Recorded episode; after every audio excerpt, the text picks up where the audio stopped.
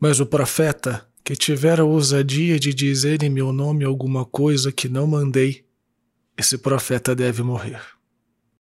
Salve Maria! Hoje é dia 31 de janeiro de 2021, quarto domingo do tempo comum. Eu sou o Padre João Paulo Rose, pároco da Paróquia Todos os Santos. Sejam mais uma vez muito bem-vindos às minhas redes sociais.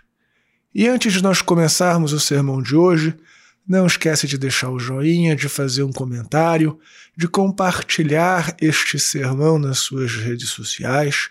Essas coisinhas muito rapidinhas ajudam muito o alcance do nosso apostolado. Não esqueça também de rezar uma Ave Maria por esse humilde servidor, para que eu prontamente me recupere da Covid e possa estar celebrando sacramentos para o meu povo.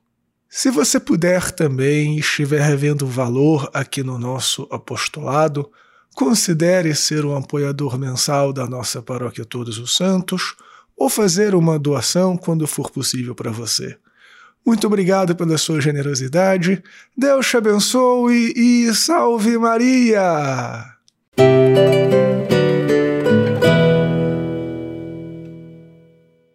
Muito bem, filhinhos.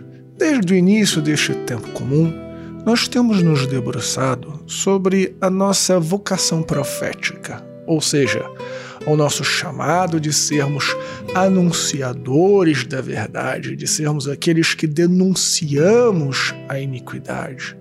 Nós, como apóstolos, pescadores de homens, devemos anunciar Jesus Cristo.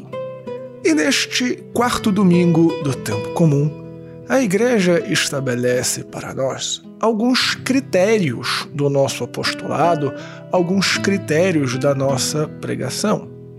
E eu considero esses critérios bastante importantes, principalmente nesses tempos em que nós estamos vivendo, que trazem alguns benefícios, mas também algumas dificuldades específicas. Porque vejam, com a facilidade que nós temos nas redes sociais, conseguimos chegar a muitas pessoas, conseguimos ter acesso a muitas informações.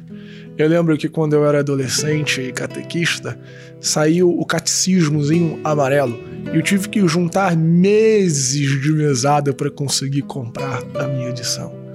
E hoje, com o celular, nós temos acesso a uma vasta e excelente bibliografia. Porém, há também os riscos de criarmos confusões, nos metermos em polêmicas desnecessárias e acabar, ao invés de anunciarmos a verdade, nos colocarmos como protagonistas da evangelização e anunciarmos as nossas opiniões pessoais. Portanto, aí está o primeiro critério do anúncio nós somos constituídos aqueles que anunciamos a palavra de Deus, anunciamos a verdade salvaguardada pela igreja. Eu, como sacerdote, não estou aqui para mostrar a vocês que o Flamengo é o melhor time de futebol do mundo, nem que a carne deve ser comida mal passada, nem que rock é o melhor estilo musical do mundo. Essas são as minhas opiniões pessoais. Se você quiser conversar sobre elas, ah, me paga aí um Guaraná e a gente conversa. Mas como sacerdote, como apóstolo, como pescador de homens, eu estou aqui para anunciar a verdade guardada pela igreja, pelo magistério da igreja.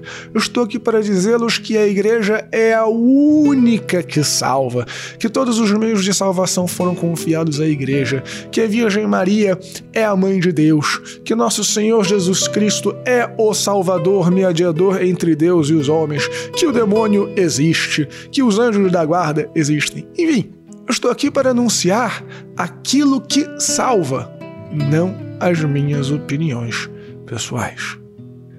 E o segundo grande critério que as Sagradas Escrituras, que as leituras nos apresentam neste domingo, é o que compete a cada um anunciar. Vejam, na segunda leitura, São Paulo faz a distinção entre as pessoas solteiras e as pessoas casadas. E diz que os solteiros, ou seja, aqueles que somos celibatários, estamos integralmente disponíveis ao anúncio do reino de Deus, à defesa da igreja.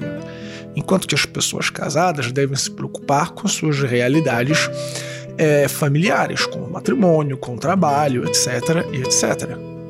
Portanto, compete a mim falar das coisas da igreja. Compete a mim anunciar a vocês as verdades de fé, tratar sobre a vida eclesial, administrar, por exemplo, aqui a paróquia, depende do bispo administrar a diocese, do papa administrar a igreja. Mas vocês que são casados, vocês que vivem uma vida laboral, devem anunciar o reino de Deus nestas realidades.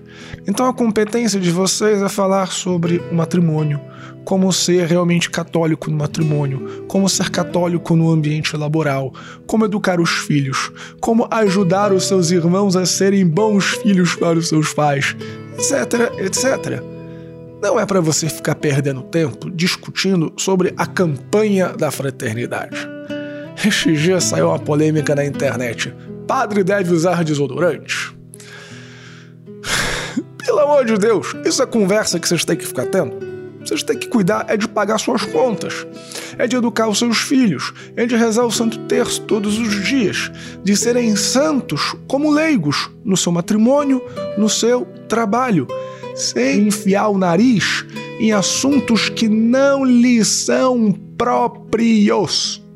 Do que, que adianta você ficar discutindo a encíclica do Papa Fratelli Tutti está ou não de acordo com o magistério? Isso é problema seu? Não. Teu problema é ter as contas bem pagas. É que seus filhos estejam com as fraldinhas bem trocadas. É que seu filhinho pequenininho já saiba rezar a Ave Maria. Pois bem, filhinhos, cada um de nós cuidemos daquilo que nos é próprio, da missão que Deus nos confiou. E assim nós seremos santos. E assim não seremos castigados por Deus por falar aquilo que não é a verdade e nem por enfiar o nosso nariz aonde não somos chamados. Mais uma vez, filhinhos, muito obrigado por terem ficado comigo até o final deste sermão. Se você ainda não deu o joinha, dê agora, faça um comentário, compartilhe esse sermão nas suas redes sociais e não esqueça de rezar por este vosso servidor.